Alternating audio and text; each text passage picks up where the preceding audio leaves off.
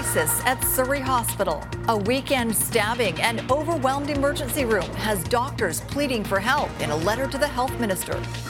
Major improvements to cancer care. We must do more, we must do it now, and we are. With BC's health system lagging, new access to radiation treatment in Washington state. When it starts and which patients qualify and celebrating the life of our friend Deb Hope. And she was probably the hardest working person in the entire newsroom when I worked with her. How could I miss the ball? It's as big as your head. well, look, why? Walk this way. The work ethic and wonderful sense of humor that made her a BC News icon. You're watching Global BC. This is Global News Hour at 6. Good evening, and thanks very much for joining us. We begin tonight with our struggling healthcare system and more evidence it's under pressure on several fronts. First, violence at Surrey Memorial Hospital. A father and son injured in an unprovoked stabbing. And while both are expected to survive, the attack raises questions once again about safety at healthcare facilities. When you come to the hospital, you're actually for health care. That's what you come here for, not to get stabbed. A 16 year old boy and his 51 year old father suffered non life threatening injuries in the unprovoked attack. They were at the hospital visiting a patient. Surrey RCMP say because of the quick actions of hospital security, a suspect was taken into custody. 24 year old Alex Joseph Flett uh, has been charged with uh, assault with a weapon and aggravated assault in relation uh, to the incident that occurred on Saturday night at Surrey Memorial Hospital. The male who has been charged does have a criminal history. The BC Nurses Union says the government needs to do a much better job protecting healthcare workers. Increase security measures in healthcare settings to protect those patients, nurses, and all of the other allied health workers. Back in October, the health minister announced plans to beef up security at hospitals and mental health facilities. I've been told that uh, the full implementation of that program will occur in September of this year. So 320 officers as well as 14 violence prevention uh, leads. The health minister says those additional measures will be in place soon. We have hired the leads. We're hiring people out, and we're make, doing that work right now. It is on track, it's on target, and we're going to see that that happens. In a statement, Fraser Health says it will be receiving 95 of the 320 relational security officers. Violence in BC hospitals is nothing new. In the fall, a knife wielding woman tried to break into a room full of newborn babies and chased a doctor at BC Women's Hospital. 20 years ago, a man shot and killed his wife and mother in law at the Mission Hospital. Janet Brown, Global News. And there are serious concerns about the quote unsafe conditions at Surrey Hospital or Surrey Memorial Hospital. ER physicians writing a scathing open letter. And Aaron McArthur is live outside the hospital with the details. Aaron, more than two dozen physicians signed this letter saying the alarm bells are being ignored.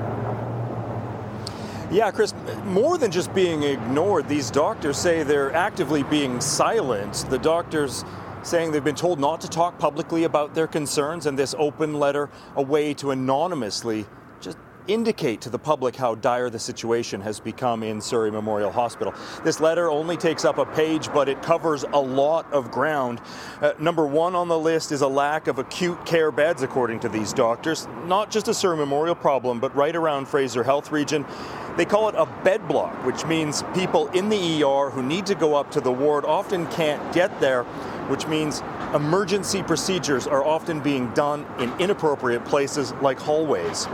The doctors also point to a lack of what are called hospitalists, which are physicians that facilitate that transfer between the ER and the wards. And if a doctor can't sign off on getting a patient out of the ED, the emergency department, they often linger there for far too long. And third, the doctors put the blame on this squarely at the feet of elected officials. These issues have been ongoing, as you said, Chris, for some time, and no solutions have been forthcoming. Now, the health minister has a lot of fires to put out today. He did comment about this earlier this afternoon and says discussions are ongoing with the doctors. There's talks planned on Friday to address some of their concerns. All right, Aaron, thanks very much. That's Aaron McArthur reporting tonight. A big announcement about cancer care in this province now. Right now, BC is dealing with a serious spike in patients. Keith Baldrey joins us with more on this. And Keith, it's the now reached the point where we're sending people across the border to the U.S. for radiation treatment. What has caused yeah, we, all of this?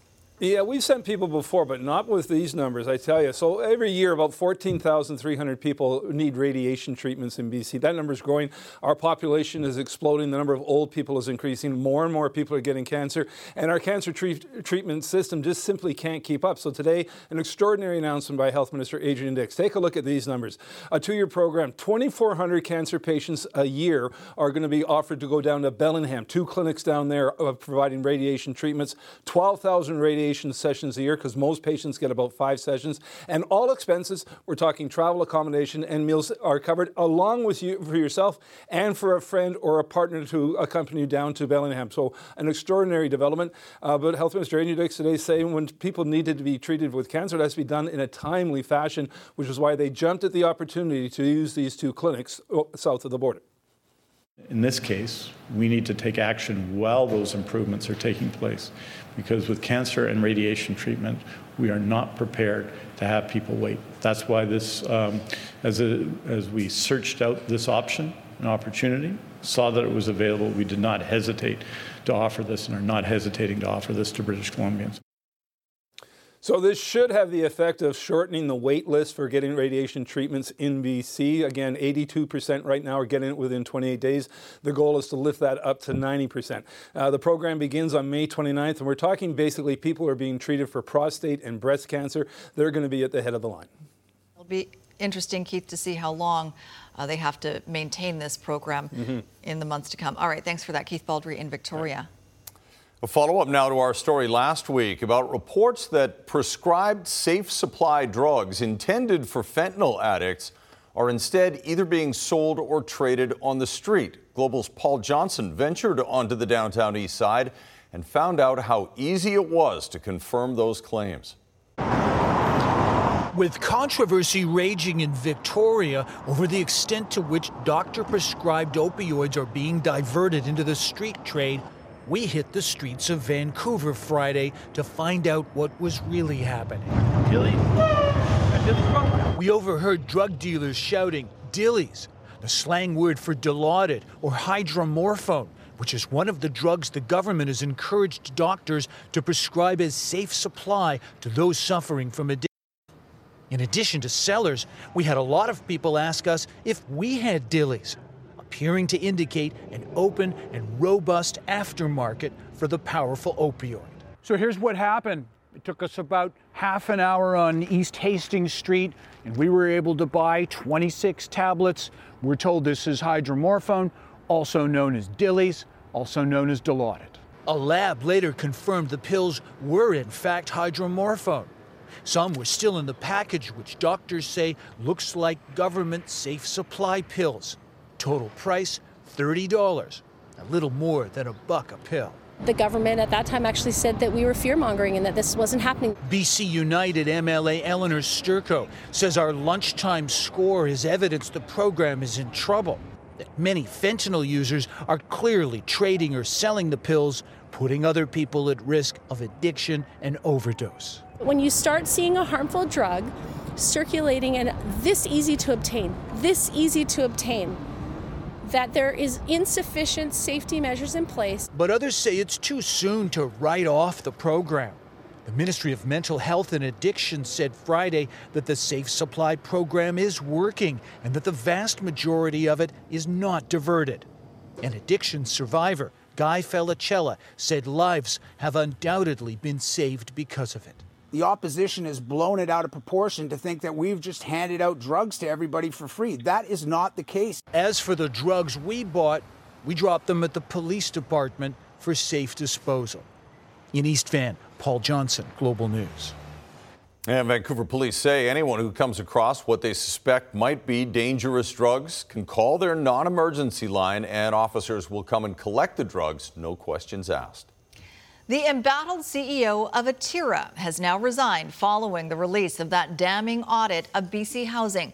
The resignation of Janice Abbott was announced late this morning, one week after the report was made public, detailing a string of financial irregularities and conflicts of interest. Richard Zussman has more. A change at the top. I'm more hopeful today than I have been uh, that uh, we're on the right path. A week after a scathing forensic audit of Atira was released publicly, CEO Janice Abbott has resigned. Abbott and her husband, former BC Housing CEO Shayne Ramsay, found to have been in a conflict of interest. The uh, uh work by Ernst & Young raised some very serious concerns about the conduct inside BC Housing, as well as raised questions about what had been happening at Atira. Following Abbott's resignation, a statement from Atira's board reading, the focus for the board now is working collaboratively with the BC government and BC Housing and restoring the public's confidence in ATIRA's integrity, vision, mission, purpose, and values. Funding to the women's housing provider currently frozen by BC Housing, pending a third party review. Now confirmed, KPMG will conduct it. A physical inspection of the current facilities is underway, and the province was hoping for a change in leadership, a condition now met due to Abbott's resignation. Uh, that is the path towards restoring trust and ensuring uh, that we can move forward. But even with Abbott's resignation, the current board remains intact. To me, it actually suggests that a broader shakeup in Atira management may be needed to allow for some significant uh, culture change. On Friday, the Squamish Nation Development Wing announced Ramsay was no longer serving as an executive vice president for them. Ramsay was accused of directing funds to Atira without the proper insight and deleting text messages connected to deals with Atira.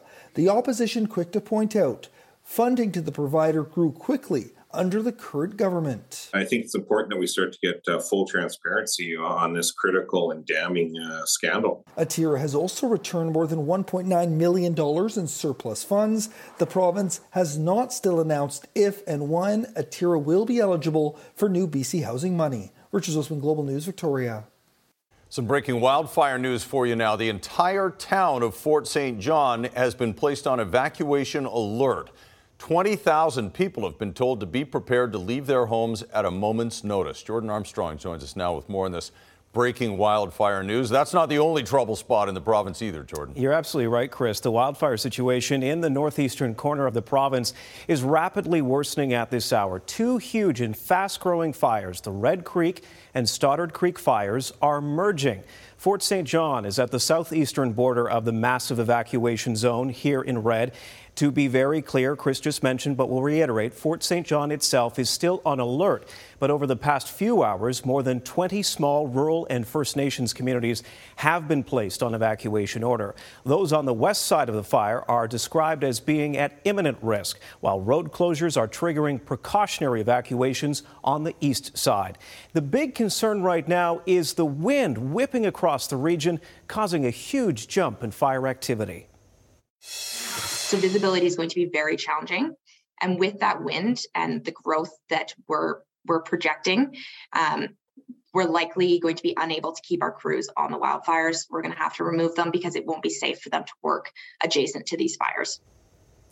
300 personnel and 23 helicopters have been fighting these fires. And just to go over the latest numbers affecting people we've just received in, 21,000 people are covered by the evacuation alert in Greater Fort St. John, between 8,500 and 10,000 by the orders north of Fort St. John. So this is affecting a lot of people. Here we are in mid-May looking at some very serious fires. Evacuees are being told to go to Dawson Creek. Of course, we'll keep a close eye on this story throughout the evening. Chris? All right. Thanks very much, Jordan. Well, the former Vancouver mayor is back in fundraising mode. I wanted to ask you about the money that you owe to these individuals. I know you released a statement. How much money do you owe to these individuals? What Kennedy Stewart says about the debts his campaign still hasn't paid. Next. Still to come tonight, treating menopause. What a new report reveals that could bring relief to countless women. That's later on the news hour.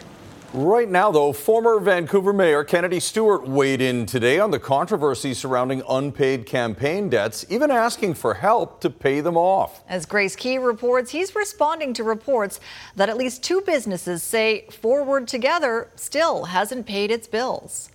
I wanted to ask you about the money that you owe to these individuals. After repeated requests for interviews, Global News caught up with former Vancouver Mayor Kennedy Stewart regarding outstanding debts from his failed re-election campaign. How much money do you owe to these individuals?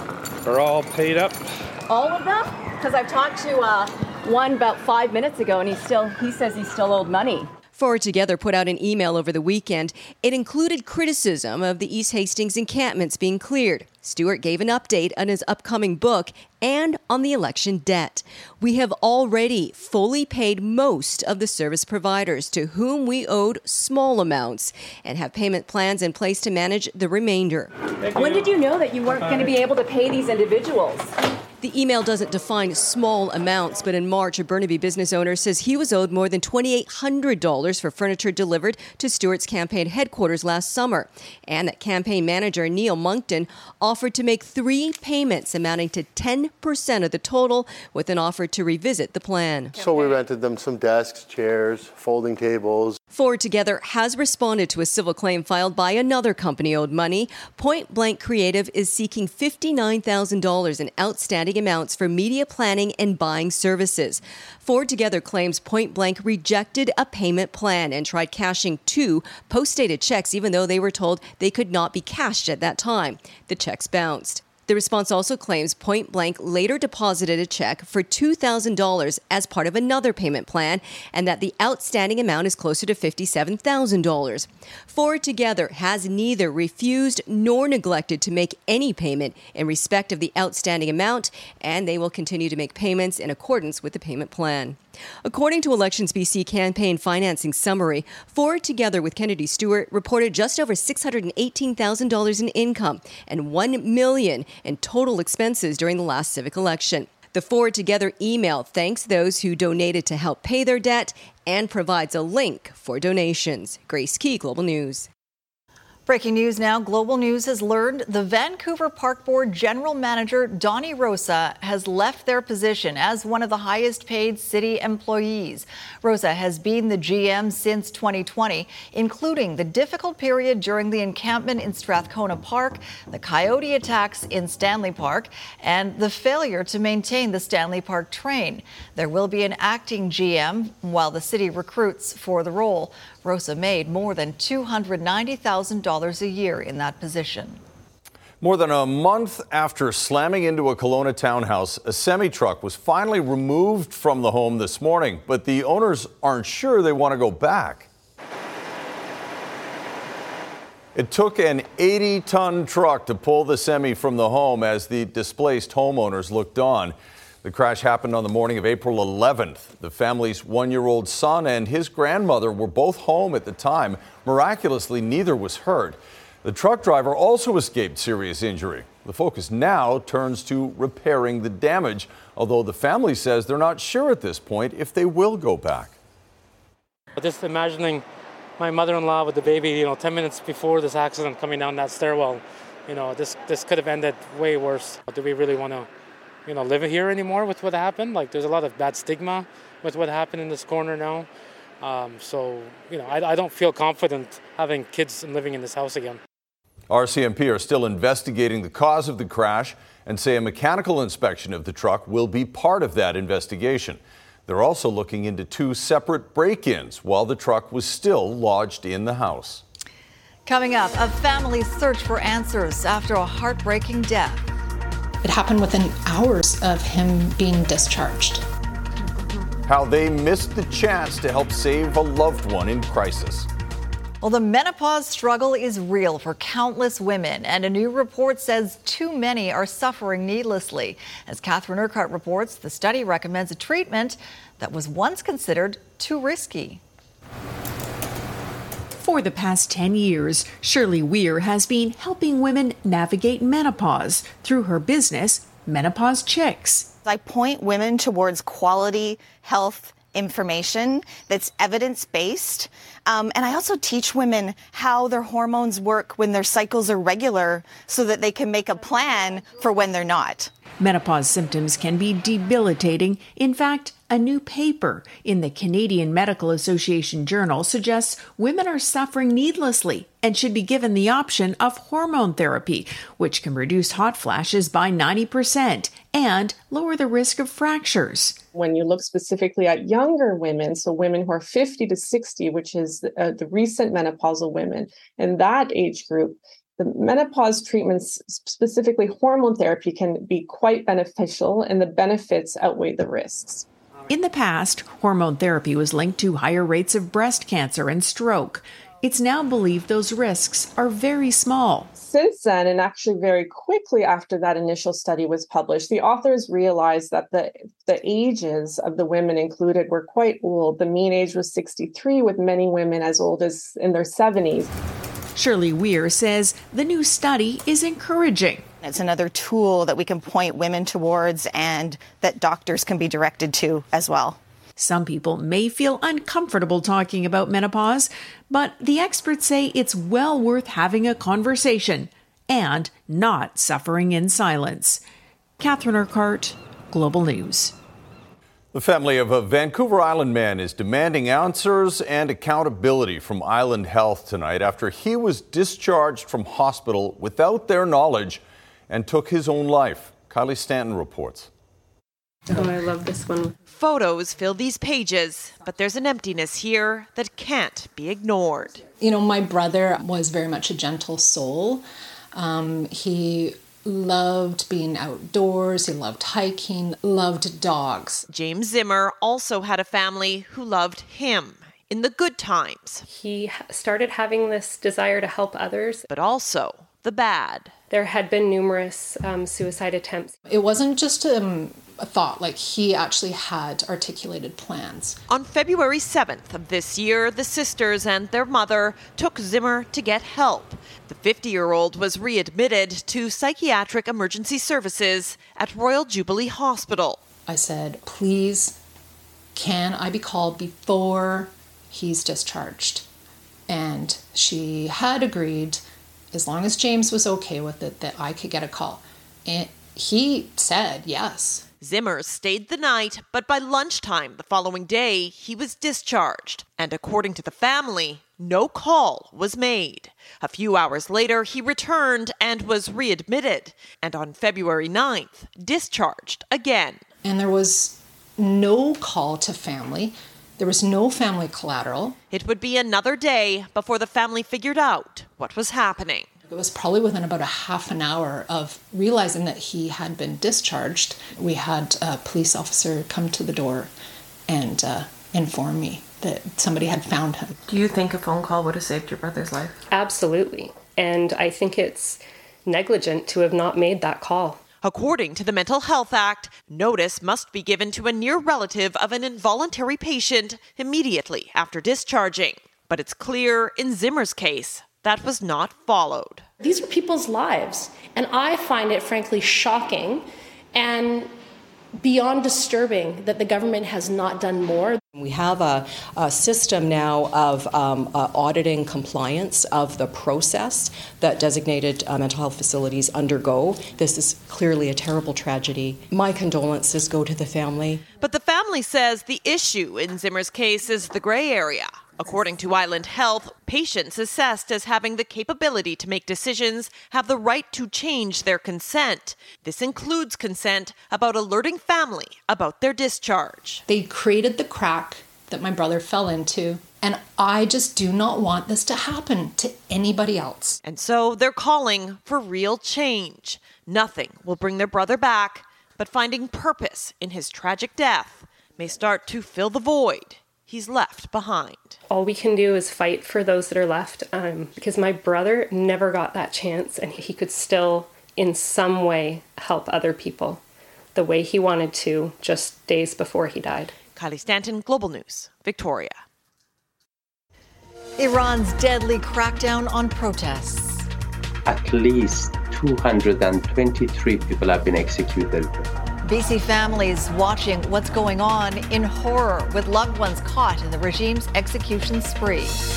And coming up, uh, shocking autopsy details from a forensic pathologist at the Ibrahim Ali murder trial. The trial of the man accused of killing a young Burnaby teenager has heard some shocking testimony from the forensic pathologist who conducted the autopsy. First, though, a warning some of the details are disturbing. Rumina Daya reports. Crown Counsel warning the jurors the evidence they were about to see contains difficult images, photographs from the autopsy of the young teen. The cause of death, strangulation, in the opinion of forensic pathologist Dr. Jason Morin. Morin conducted the autopsy of the teen July 20th, 2017, the day after her body was discovered in Burnaby Central Park. The girl cannot be identified because of a publication ban her pink wallet and cell phone found by police in the forest. White earphones also found nearby. It's unclear who they belong to. Dr. Morin told the jury there were small pinpoint hemorrhages on the teen's face. Her blue jean shorts and pink underwear pulled down, red and brown staining on both. It's unclear what it is. Morin described injuries on and inside the teen's body. Sperm identified inside the girl. Why is this important? Crown is trying to prove the accused, Ibrahim Ali, strangled the teenager to death in the course of sexually assaulting her. Ali's semen found inside the teen, says Crown. Ali has told the jury he did not kill the girl. He has pleaded not guilty to first degree murder. Defense has yet to cross examine Dr. Morin. The trial, which began last month, is expected to last three months. Rumina Daya, Global News. The international community is watching a stunning crackdown on dissent in Iran. The United Nations calls it an execution spree. Negar Mojtahedi has the heart wrenching details after speaking to an Iranian living in exile here in BC. This little girl begging Iranian authorities to spare the life of her father. Abdullah Khan Mahmoudi was executed the next day. Iranian regime, the, what I would call their killing machine. The founder of Iran Human Rights says in just the month of May, at least 59 people have been executed. Since the start of this year, 223. You don't find these numbers anywhere else. Most recently, two people killed on blasphemy charges. Hang not for what they did, but for how they thought. They had found something on your on their cell phones, and for that they were hanged. The majority of people executed from ethnic and religious minorities, like the Baluch. Khuday Nur Laji Baluch. They tied him to a pole and they didn't give him a, a, a drop of water to drink. And they put a, a bottle in front of him, bottle of water in front of him. And he died bleeding there. According to Iran Human Rights, the Baluch made up one third of all executions in 2022, yet they account for less than 5% of Iran's population. Last 100 days, they have hanged 89 Baluchs. What else is uh, genocide? Professor Naili Quadri Baluch, a politician and activist, fled because of death threats. She lives in Port Coquitlam in exile. Killing Baluch in a cold blooded manner in the name of uh, enemies of God. It's not only Baluch, Baluch is at the forefront because Baluchs are not sitting down, Baluchs are not shutting up. She's watching what's going on back home in horror. Says she's appalled the United Nations recently appointed Iran to the Human Rights Council Social Forum. They kill, they hang, they torture, they rape. And they are the champions of human rights in United Nations. Activists calling for the international community to act to save lives. Negar Mojtahedi, Global News. Well, warmer weather means people are opening their windows, and that is increasing the risk of falls for children. That's a, a window protector These small devices cost as little as $5 and can prevent a window from opening too far. They're easy to install and could just save your child's life. Doctors at BC Children's Hospital have treated five children who fell from windows already this year. Their average age between three and six years. At this age, their heads are bigger than the rest of their bodies proportionately, and um, because their center of gravity is higher up, um, when they fall out of a window, they tend to fall forward and injure their heads. There's a resulting brain injury that can happen as a result of this, and as well as spine injuries and a bunch of other serious injuries that we see. The most common injuries are head injuries and broken bones, although some children tragically die from their falls. Coming up, we hope you'll join us in remembering our beloved anchor and friend, Deb Hope. It seems to me that these women have a legitimate I said no complaint. I said no comment. A tenacious journalist with a great sense of humor. Deb's gift to BC Broadcasting in a special report later. Well, if you've been hoping to cool off this spring with a dip in the Kits Beach pool, it'll be a while. Remember that? The pool suffered some major storm damage back in 2021. Since then, crews have been filling cracks and trying to get the pool operational, but the Parks Board needs to conduct a number of tests before the pool can open again to the public. However, Vancouver's other outdoor pools are set to open on Saturday, the same day lifeguards return to eight city beaches.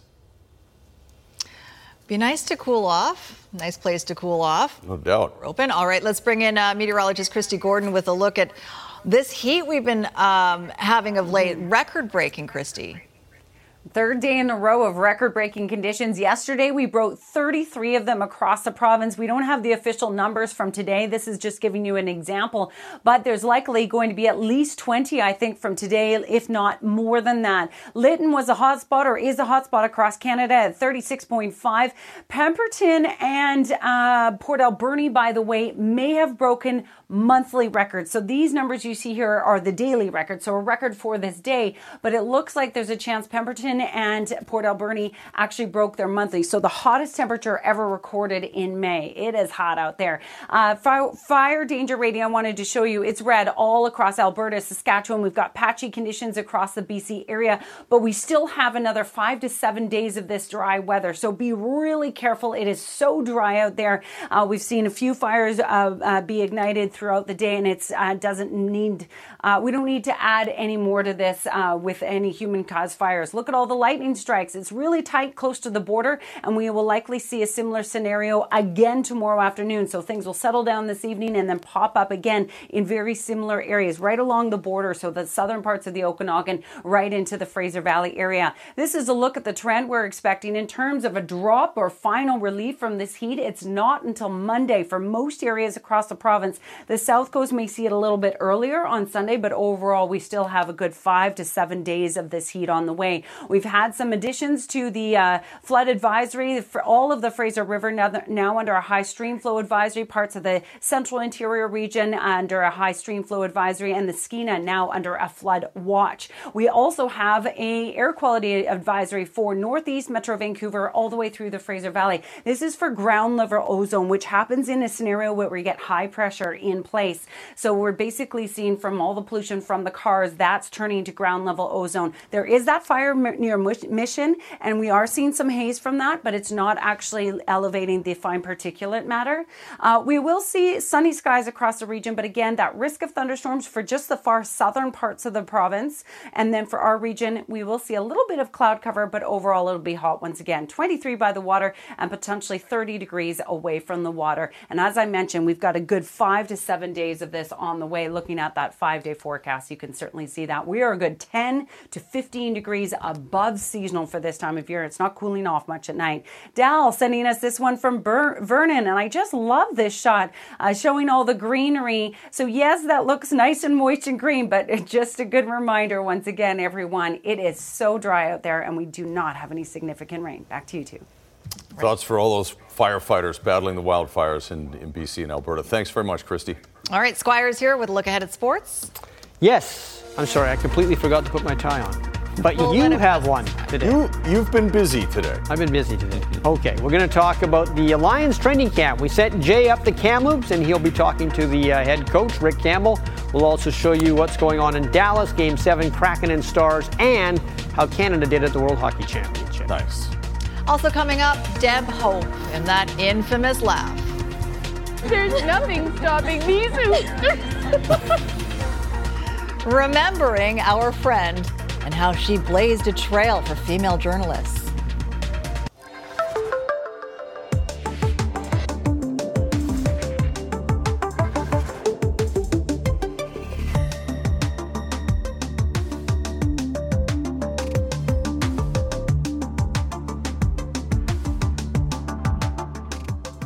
How to tie a tie in 30 seconds or less by Squire Barnes. Oh, you did put one on him. See?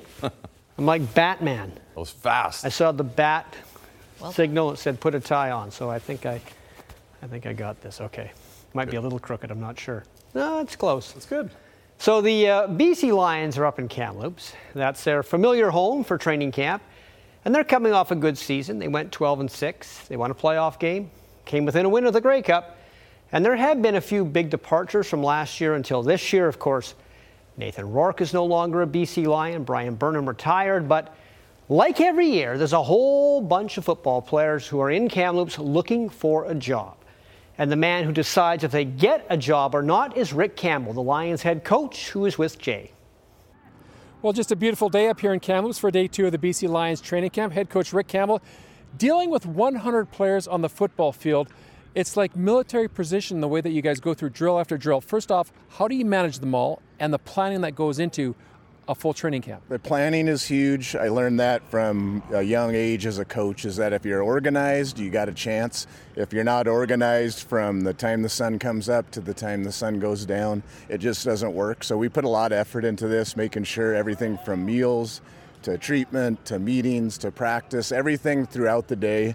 Um, you really got to be on top of it. And when you do that, it makes it more fun because then you're not spending your time trying to organize people. You can spend your time coaching and playing football, and uh, the schedule takes care of itself. A couple weeks up here in Kamloops, do you gradually build into training camp or do you automatically hit the ground running? No, we got to hit the ground running. It's it's not long. It's uh, you know we're uh, I don't know three to three and a half weeks up here, which isn't very long for us to get ready to play you know a real football game. So we got to make every day count. So yesterday was our first day with the first group, the the whole football team, and you know we had we had to get after it right away. And so we we always talk about making each day count and making sure it's a positive, so that uh, you know we're ready to play good football in June. And of course, every player wants to make it count at training camp to make the football team. I've always been curious when it comes time to having that difficult conversation when you have to let players go. How does the conversation go? And and, and do, are you just straight out and, in, in assessing them, or, or, are you gentle when you let them down? Yeah, it's um the no question the least fun part of the job. These guys bust their butts to get in shape and you know the dream of playing pro sports. And so the thing we is just honest with them. At the end of the day, be honest with people and um, and and go from there. So it's it's it's not a fun part of the job, but I think if you're honest and and upfront, um, I think people get it at the end of the day. And um, I always try to make decisions. Well, I do make decisions on what's best for the BC Lions. Um, not what's best for an individual. So we're always looking out for the team, and we just try to pe- pe- treat people well, treat them fairly, and uh, that's uh, definitely a tough part of the job. Okay, make it the tough part of the job. I'm sitting in your office. You've seen my performance. Let me go. Well, we appreciate you and your efforts, but stick to your day job as a sportscaster, all right? Thanks, Rick. I've officially been cut from BC Lions training camp. And Jay took it like a man, too. I'm proud of him. Okay, game seven stars, Kraken. No goals until late in the second. Whoop, mistake. And Roope Hintz 24 takes it off 24. Oleksiak gives it up, and Hintz scores. And after two periods, it's 1 0 for Dallas. Winner plays Vegas. All right. So uh, Canada taking on Slovakia today at the World Hockey Championships. Jake Neighbours gives Canada the uh, 1 0 lead. It's a nice goal. Came early in the game, but that's the only goal Canada would get in regulation. They allowed only one goal in regulation. Great night for uh, Sam Montembeault, who normally plays goal for the Montreal Canadiens, but now he's playing for the Canadian Canadians. And he made 23 saves in this one, and he had to make a whole lot of saves in the shootout. This shootout just kept going and going and going, and the uh, winning goal was Jack Quinn. Although there was one more shot after this for Slovakia, so Montembeault had to be called on one more time to save his team, and he did. And Canada wins it in a shootout 2 1 over Slovakia. They'll take on Kazakhstan Wednesday. There you go. All right, thanks, Squire. Up next, how it was Deb Hope's newsroom. We were all just lucky to work in it. Jeff, one of the guys uh, who is key to producing this program every night, kindly left boxes of Kleenex, tissue paper. One for each. We lost a giant in the global family today. A giant who was very petite, Yes, she was. but she had a giant personality and giant laugh and a giant smile, Squire. That's true. And um, her spirit lives in this building, has been in this building since the day she walked in, and it will never leave. Right now, the new News Hour with Deborah Hope. Good afternoon. A state of emergency. To the millions of people who watched and loved Deb Hope over the years, I'm sure many wished they had really known her. Well, it's safe to say that you did. Because the Deb Hope you saw on television was the same Deb Hope her family, friends, and colleagues saw. You know, Deb was uh, such a such a professional. Um, she was probably the hardest working person in the entire newsroom when I worked with her, and also when I worked with her, um, it was it was the laugh and the smile and those eyes of hers. Uh, she was a, a remarkable person. Okay, we'll see. But he might be a little biased. I think. She had no airs about her. She was honest about what she was reporting. She was a digger. She went out and she looked for stories, and she would come back with the best angles you could ever think of. She was just really, really good at her job and really, really good at being just Deb. Just Deb had many facets. She was a Swiss Army knife of a reporter, and that's how she always saw herself. Even though she was best known as an anchor, she was always a reporter first. And she came at it from an every woman's or every person's point of view. None of this insider baseball stuff or real technical stuff, just stuff that uh, basically normal people can relate to on an everyday basis. And again, a tremendous sense of what people really wanted to see on the newscast and what they wanted to hear about. Who's watching the story with me? This could be yours. Charities benefited from Deb Hope's tireless efforts as well, such as the BCSPCA. The Adopt a Pet segment that she started on the noon show found homes for thousands of animals. She made a difference on this earth. How many people can say that? She made such a huge difference. And in a business that requires a lot of seriousness, Deb Hope was never afraid to laugh. At 81, and there's nothing stopping these. Uh, It, it, it was a laugh, but it was an explosion. And if she did it on air, her head went back like this, and it just, it did, it filled the room. Another talent of Deb's was singing. And in our search for memories of her, she provided us the perfect song to remember her by. Unforgettable, that's what you are. Unforgettable, though near or far.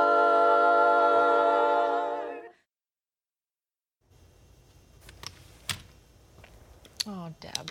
Mm-hmm. Premier David Eby also paying tribute to Deb today, posting on Twitter. This is incredibly sad news. Many British Columbians grew up watching Deb on TV.